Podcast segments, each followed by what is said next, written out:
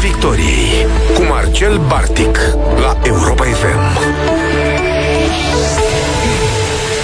Bună seara, vă salut, dragi prieteni. Dacă este marți, așa cum v-am obișnuit, discutăm despre educație, despre ce se mai întâmplă în școlile din România. Probabil că știți deja, zilele trecute au fost anunțate măsuri care vor modifica substanțial niște lucruri referitoare la felul în care știm noi că arată un an școlar și mai ales evaluările pe care le susțin elevii noștri. Mai concret, această structură anului școlar va suferi modificări în direcția organizării ei prin module de învățare, nu semestre, cum știam noi până acum, și totodată Ministerul a anunțat că vor fi introduse evaluările standardizate.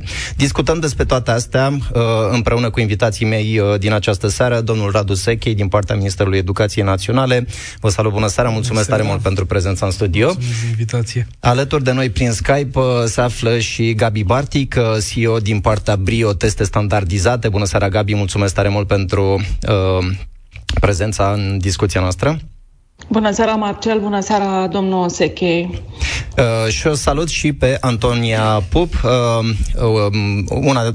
o invitată pe care noi am mai avut-o aici în emisiune din partea Societății Academice din România. Te salut, Antonia, îți mulțumesc tare mult. Bună seara și mulțumesc și eu pentru invitație. Ok, în regulă. Bun, cred că sunt foarte mulți părinți și profesori și elevi care sunt curioși să afle în ce anume constau aceste schimbări și nu vă ascund că, pregătindu-mă cumva pentru discuția noastră din seara asta, am răsfoit așa un pic ce s-a mai scris în presă în ultimele zile, ce mai spun profesorii pe rețelele de socializare și e foarte adevărat că am văzut, toată plaja de reacții, de la reticență, de la întrebări, nelămuriri, până la aprobare. Și atunci poate e binevenită o discuție în care să-i ajutăm pe colegii noștri, pe părinți și pe elevi, să înțeleagă mai bine ce se va întâmpla de la anul. Domnule Szekely, aș vrea să începem discuția cu structura anului școlar, pentru că e un concept nou acolo, module de învățare. Aș fi vrut să ne explicați puțin care e diferența între această structură și ce am avut noi până acum, care e elementul de noutate și care sunt beneficiile. Cred că sunt două elemente de noutate. De fapt, și în anii trecuți au existat aceste perioade de învățare, module de învățare, doar că erau poziționate altfel, erau ceea ce ducea la un dezechilibru între semestrul 1 și semestrul 2. Un semestru era mult mai lung decât celălalt, plus exista și o perioadă foarte lungă, fără pauză, ceea ce presupunea un efort prea mare de învățare pentru copii, oboseală și pentru profesori, de altfel. Faptul că nu exista o perioadă de vacanță, măcar de o săptămână undeva, reprezenta un efort, sau presupunea un efort foarte mare. Felul în care am gândit-o acum, de fapt, generalizăm vacanța de toamnă, cea din octombrie, care până acum era doar la ciclul primar, ceea ce înseamnă că perioada dintre septembrie și decembrie va fi întreruptă pentru toată lumea de o săptămână de vacanță și urmează să existe două perioade în toamnă-iarnă, fiecare de câte 7-8 săptămâni. Iar în primăvară, la fel, din ianuarie până în iunie, sunt trei perioade aproximativ egale, despărțite de o vacanță de iarnă, să-i spunem, în februarie și vacanța de Paști în aprilie. O altă noutate este acea vacanță din februarie, care, chiar dacă a existat până acum și de multe ori era considerată vacanță intersemestrială, era undeva în ianuarie, acum este în februarie, dar este flexibilă. Sunt 3 săptămâni în care inspectoratele școlare pot decide la nivel județean o săptămână de vacanță. Pe ce criterii? Că mă gândesc acum, noi profesori încercăm să ne dăm seama care sunt criteriile în baza cărora aceste inspectoratele vor decide vacanța respectivă. În funcție de condițiile climaterice, în primul rând, în funcție de accesul la baze sportive, pentru că ideea acestei vacanțe este să încurajeze sporturile de iarnă. Ne-am dorit să fie o vacanță în care cât mai mulți copii să aibă posibilitatea de a participa la tabere de schi, tabere de iarnă, Iar problema pe care am sesizat în ultimii ani este că, fiind un număr foarte limitat de locuri în tabere, majoritatea copiilor nu aveau acces. Nu aveau acces nici în stațiuni de schi, de exemplu, pentru că sunt extrem de aglomerate și foarte scumpe, pentru că toată lumea avea în același timp vacanță. Diferența față de vacanța de vară, pentru că am avut acest argument, de ce vacanța de vară se poate, pentru că este de 12-13 ori mai lungă și atunci este timp pentru toată lumea să ajungă în tabere. De aceea am încercat să o împărțim și un element important va fi coordonarea între inspectoratele școlare, în așa fel încât să nu ajungem până la urmă să avem toți vacanță exact în aceeași săptămână, ci să se coordoneze între ele pentru a putea să creăm acest avantaj pentru copii, de fapt, și pentru tine. Să știți că aici simt nevoia să vă întreb ca un profesor care a predat niște ani buni la țară și știu că nu toți copiii din România își permit să meargă într-o vacanță la schi. Structura anului școlar e valabilă și pentru ei. Poate luați în calcul măsuri care să ajute, să-i sprijine pe copiii respectiv să meargă în tabere, pentru că nu toți își permit. Este absolut adevărat. Există și măsuri de protecție socială în acest sens. Deocamdată nu le avem pe toate nici comunicate, nici măcar decise multe dintre ele, însă taberele școlare ar trebui să reprezinte un element de normalitate pentru cât mai mulți elevi. Nu cred că ele sunt destinate celor care oricum își permit să meargă la schi în Alpii elvețieni, ci celor care nu pot să-și permite. Și atunci, așa cum există vouchere de vacanță sau de turistice, cum le spune, pentru angajați, ar putea să existe și pentru copiii cu situație economică mai precară, vouchere pentru tabere. Nu există o decizie în acest sens, dar evident sunt lucruri pe care le discutăm și în funcție de resursele financiare pe care le avem, sperăm să le și putem pune în practică. Da. Am mai observat în comunicatul dat de minister o mențiune legată de săptămâna verde. Sună interesant. Sună săptămâna altfel? Sau e altceva? Ce ar trebui să facă profesorii și copiii? Săptămâna altfel rămâne săptămâna altfel și sunt activități de învățare, așa cum ne-am obișnuit, non-formale, în alte spații decât cele școlare. Săptămâna verde se concentrează pe dezvoltarea durabilă, pe protecția mediului, pe activități care țin fie de voluntariat, de curățirea mediului, de plantare de pomi, de copaci, de vizite în natură, de relaționare altfel cu natura.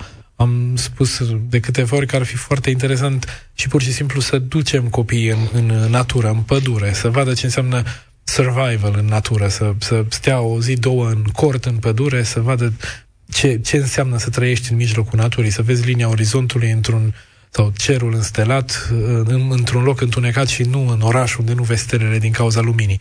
Sunt activități prin care copiii ar trebui să se apropie mai mult de natură, să înțeleagă și să învățăm să o protejăm împreună. Da, n-am nicio îndoială că elevii noștri se vor bucura foarte mult, cu atât mai mult cu cât ei resimt probabil cel mai tare faptul că sunt ținuți foarte multe ore în școală. Și atunci, da, sigur că da, trebuie să-i scoatem la aer cât mai mult. Eu aș face câte o săptămână verde în fiecare lună, dacă s-ar putea. Apropo de asta, ar trebui să ne gândim și la definirea spațiului școlar. Noi acum definim spațiul școlar ca fiind clasa. Însă învățarea se poate produce și în alte spații și trebuie să folosim la maximum resursele pe care le avem în societate, nu să rămânem închiși între patru pereți unde încercăm să aducem învățarea către copii, ci să ducem copiii și tinerii către locurile unde învață în mod mult mai natural.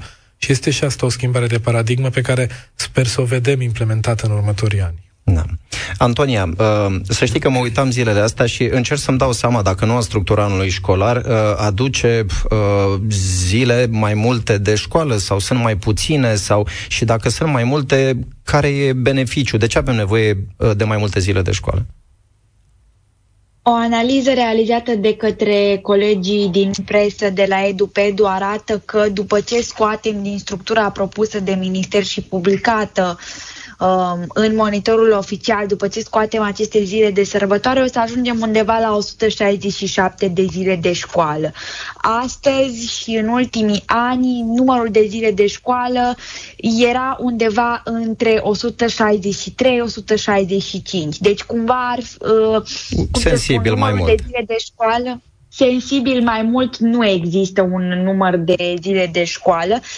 Din punctul meu de vedere, însă, această structură propusă de minister aduce câteva beneficii pe care eu nu le-aș putea neglija. Și o să spun care sunt acestea. În primul rând, ceva la care eu țin foarte mult este mai multă libertate pentru profesorii buni. Pentru profesorii buni să fie chiar mai buni decât sunt, iar cei care nu sunt atât de bine pregătiți, sub influența unor evaluări, poate chiar a unei evaluări standardizate, care cred eu că ar trebui să aibă loc acum, pentru că noi nu știm la ce nivel sunt acești copii care astăzi nu toți dau evaluarea, testarea PISA, dar care au trecut prin 3 ani de școală online fără un garant concret al calității.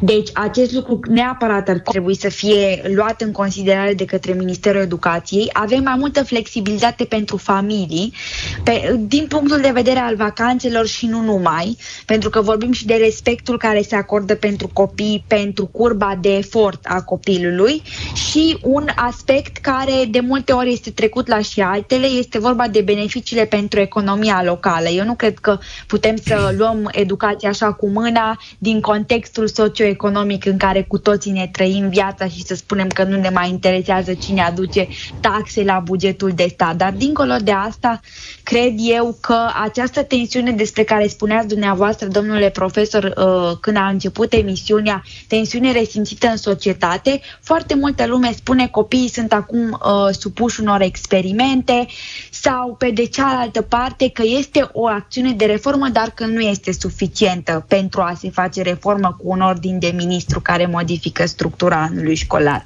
Și cumva acest lucru se explică prin următoarea analogie istorică, că de 7 ani de zile, prin instituția prezidențială și Guvernul României ca o extensie, instituția prezidențială fiind, zic eu, prin excelență un vector al promovării unor repere axiologice în societate, ni s-a repetat acest refren al faptului că o să se facă reformă, adică noi, statul, o să facem reformă, și cumva în lipsa acestei reforme care să vină, ce frumos, pe tavă de la minister sau de la administrația prezidențială, cumva suntem abandonați, ne simțim abandonați, nu ne simțim că această reformă ne mai aparține, că aparține chiar în acele săli de clasă. Să nu ne mai mirăm așadar că avem această rezistență și nemulțumire atunci când măsurile vin pe bucăți, și cred că ar trebui să fie măcar un lider politic care să spună că această reformă a educației nu o face nici ministrul de la București și nici președintele României, ci o face fiecare profesor din România. Și cu implicarea, desigur, a părinților și a elevilor prin disciplină, muncă, exigență și impact.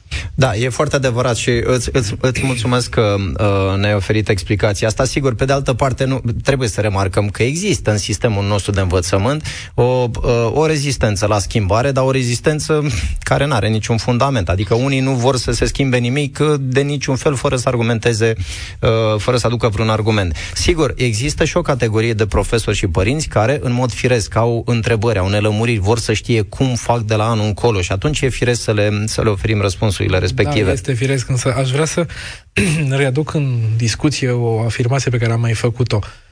Reforma nu se face, adică nu tăiem copacul și plantăm altul. Nu înseamnă că de mâine sistemul de învățământ românesc, așa cum îl știm noi, nu va mai exista și ne înlocuim cu altceva. Reforma, și mai ales pentru un sistem de învățământ care trebuie să reacționeze mereu la schimbările din societate, reforma este continuă, schimbările apar mereu. Vor fi, ok, poate reformăm sau schimbăm modul de evaluare, schimbăm modul de organizare al predării, schimbăm structura ciclurilor de învățământ. Astea sunt schimbări care se fac mai rar, însă schimbări de reglare a sistemului, de adaptare a lui la realitățile sociale, trebuie să se întâmple mereu.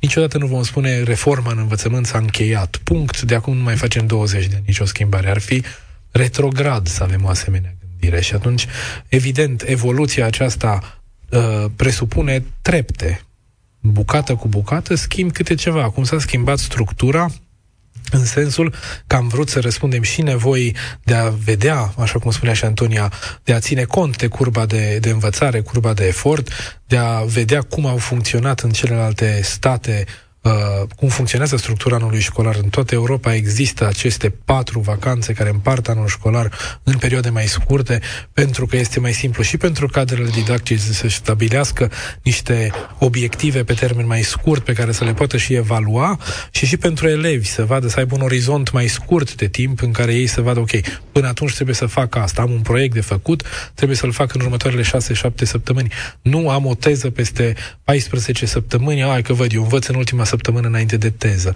Deci stabilirea de obiective pe termen scurt, cu durată foarte clară a activității, este mult mai eficientă și pentru copii și pentru cadrele didactice. Da, să știți că subiectul ăsta este o altă temă care a suscitat așa interes și oarește emoție în rândul profesorilor, pentru că prima întrebare pe care și-au pus-o, cum vom încheia mediile. Ministerul Educației a anunțat că tezele semestriale și mediile semestriale vor dispărea, vor rămâne doar mediile anuale. Cum le încheiem? Pentru că dumneavoastră, practic, ne anunțați că va fi schimbat radical sistemul de evaluare și de notare. Nu că n-ar fi nevoie de asta, că e nevoie, dar doar să înțelegem cum se va întâmpla lucrul ăsta, în baza căror, cum notăm, cum încheiem mediile, dacă nu mai avem teze semestriale, cum vom face toate lucrurile astea? Tezele semestriale până acum se dădeau la 2-3 materii. La celelalte materii cum s-au încheiat mediile? Fără teze și s-au încheiat foarte bine. Există foarte multe modalități prin care profesorii și în ziua de astăzi evaluează.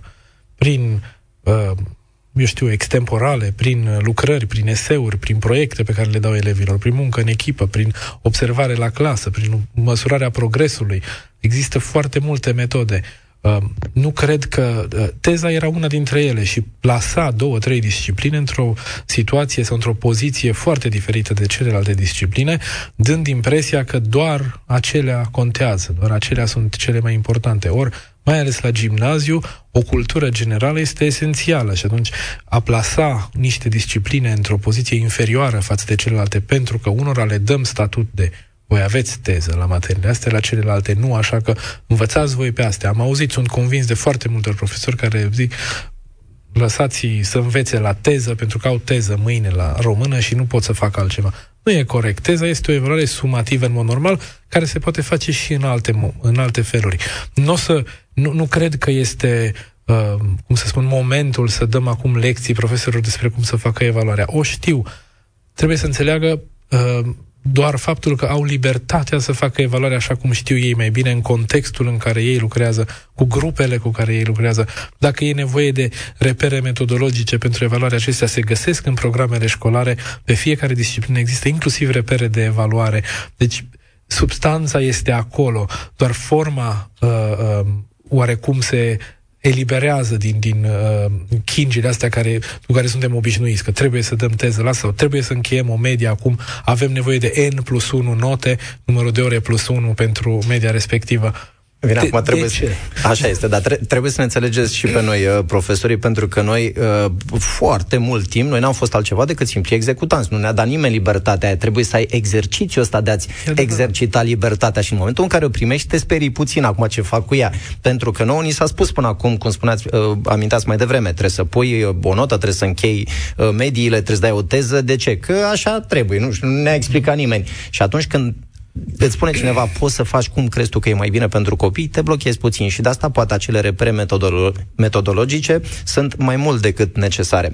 Vreau să vă mai întreb că un element de noutate interesant va fi cel legat de introducerea evaluărilor standardizate. Poate nu toți ascultătorii noștri sunt familiari cu conceptul acesta și aș vrea să ne spuneți mai întâi și ulterior am să rog pe Gabi să ne povestească mai multe. Cum vor fi aplicate aceste teste? La ce să se aștepte de copiii și părinții? Sunt 3 lucruri diferite care trebuie clarificate aici. În primul rând, standardele de evaluare sunt un lucru foarte important și ele trebuie dezvoltate. Nu există încă la nivel național pe discipline standarde clare de evaluare, adică ce înseamnă un 8, de exemplu nota 8, care ar trebui să fie nota optimă, credem noi, pentru un elev. 9 și 10 este excelență, 8 este optim, dar ce este de desubt înseamnă că trebuie să mai lucrezi. N-ar trebui să tindă toată lumea spre 10. Dar astea sunt standarde care trebuie dezvoltate pe discipline și asta se va face odată cu schimbarea curriculară și odată cu planurile cadru care vor fi de asemenea modificate, după cum a declarat domnul ministru.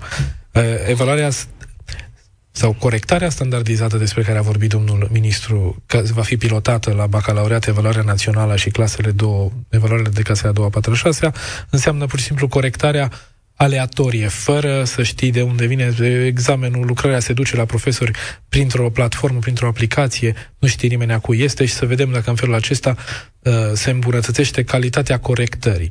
Acum, aceste evaluări standardizate despre care vorbea domnul ministru, care vor fi pilotate la sfârșitul acestui an școlar pe română și matematică la toate nivelurile, înseamnă de fapt niște evaluări bazate care evaluează competențele, niște teste standardizate care evaluează competențele elevilor pe cele două discipline pe fiecare nivel. Adică la clasa a doua, a treia, a patra, până la a 11-a, a 12-a, pe limba română și pe comunicare și pe matematică.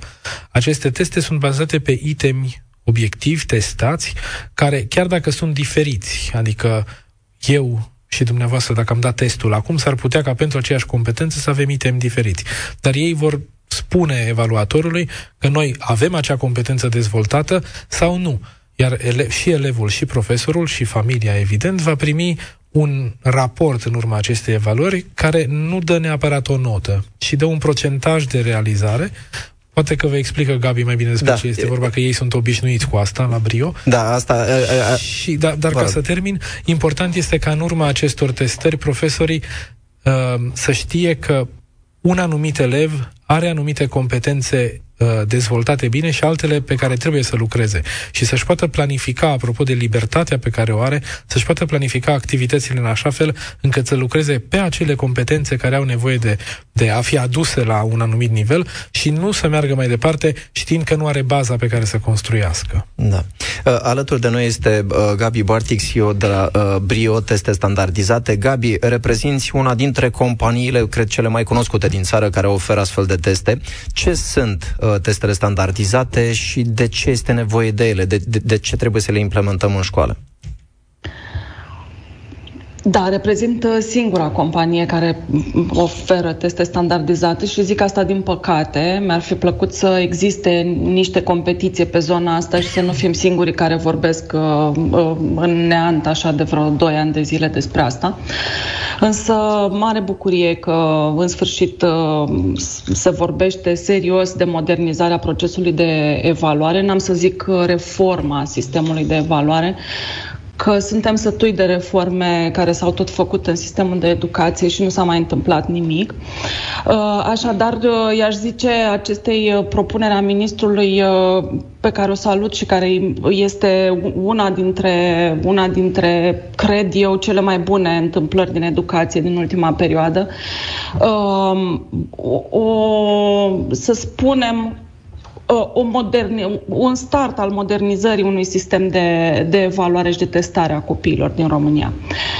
Și ca să revin la întrebarea ta și Marcel, aș spune așa, testare standardizată este orice testare care pune toți copiii în fața aceluiași test sau aceluiași tip de test, cu aceeași dificultate, în aceleași condiții și cu aceleași bareme grile de corectare. Fie că acesta este un test care se dă offline, fie că este un test care se dă online, este mai puțin important, felul în care se dă, suportul pe care se dă testul. Important este că toți copiii sunt măsurați cu același instrument de măsură.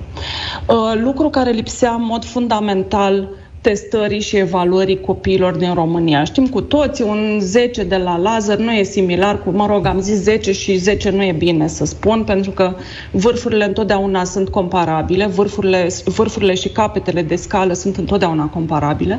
Deci ar trebui să spun un 7 de la laser nu o să fie niciodată similar cu un 7 de la Gura Humorului, că am tot fost certată că am spus videle foarte mult și n-ar fi trebuit. Și asta nu e vina nimănui. Eu o să spun asta întotdeauna, nu e vina profesorilor. Profesorii nu au avut standarde după care să măsoare și atunci au construit propriile instrumente de măsură. Tristețea și nenorocirea copiilor este însă, pentru că eu de partea copiilor sunt în povestea asta, este atunci când șaptele acela de la Gura Humorului intră în competiție cu șaptele de la Lazăr, și asta se întâmplă în mod frecvent, atunci când copiii sunt niște medii, au niște medii care concurează la un liceu sau la o facultate. Și atunci măsurarea copiilor cu același instrument de măsură devine esențială într-o măsurare, într-o evaluare fair a copilului. Da? Noi, în mod esențial, școala, în mod esențial, trebuie să fie fair, trebuie să fie dreaptă față de copil.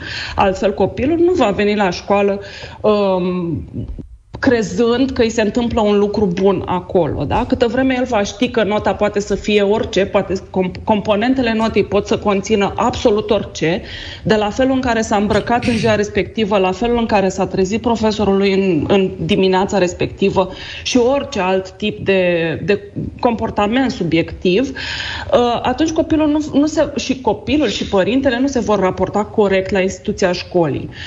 Școala va pierde, profesorul va pierde și va pierde în general procesul educațional. Și atunci o să sumarizez și o să spun evaluarea standardizată este cea care va scoate din ambiguitate orice tip de raportare la testarea și la evaluarea copiilor, la valoarea copiilor până la urmă la o anumită materie. Da, Gabi, înțeleg din comunicatul Ministerului că vor exista o evaluare inițială, predictivă la începutul anului școlar și o evaluare sumativă, da? Și amintea și domnul Szekely un pic mai devreme că, practic, elevul nu va primi o notă, cât mai degrabă un raport. Ce conține acel raport? N-am cum să spun ce va conține raportul pe care l-ar da alt instrument, pentru că nu cunosc. O să spun ce conține raportul pe care îl dau testele Brio, pentru că e singurul pe care îl cunosc în direcția asta și o să aduc aminte de rapoartele SAT, GMAT, TOEFL, pe care le știm cu toții ca referință de testare standardizată de prin alte părți mai dezvoltate, să spunem, ca sisteme educaționale. Testul Brio conține așa. Întâi, o raportare a competențelor testate, un scor general, un scoring general pe o scală de la 1 la 100 al copilului și o poziționare pe o scală de la verde la roșu, de la copilul, foarte bine pregătit la copilul mai puțin pregătit. Și apoi acest scor este spart pe competențe și fiecare competență are un scor. Ce înseamnă lucrul acesta este că copilul primește item de dificultate de la mică la foarte mare pe toate competențele testate, astfel încât putem să-l poziționăm corect în grilă, astfel încât pentru că e foarte puțin probabil ca, să spunem, dacă la matematica de clasa a 6-a copilul ia 67, e foarte puțin probabil ca la toate elementele care compun matematica de clasa a 6-a copilul să fie de 67. Cel mai probabil este că el la fracții este undeva la 5, la elemente de geometrie este undeva la 8, etc.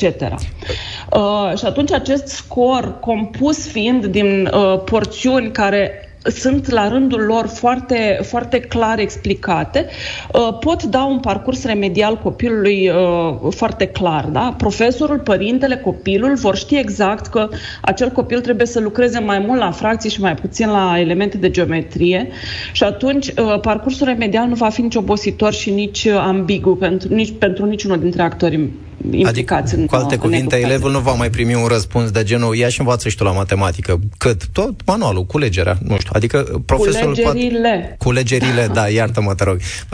Cu alte cuvinte, e un instrument care rafinează cumva maniera în care ajutăm copilul să recupereze anumite conținuturi.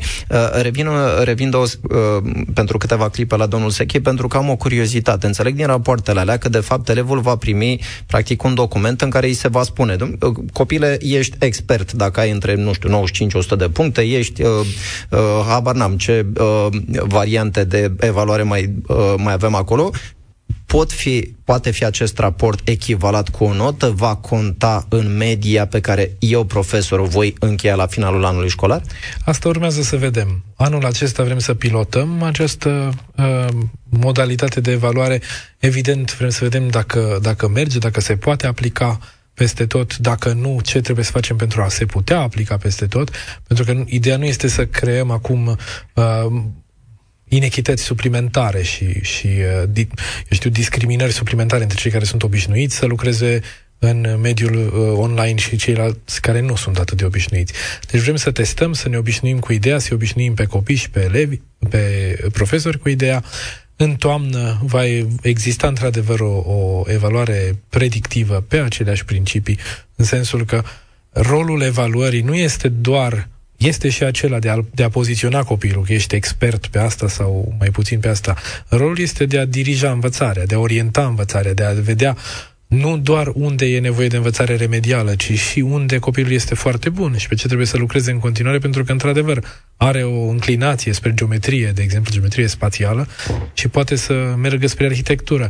Deci sunt foarte multe aspecte care trebuie luate în calcul în momentul în care vorbim despre evaluare standardizată.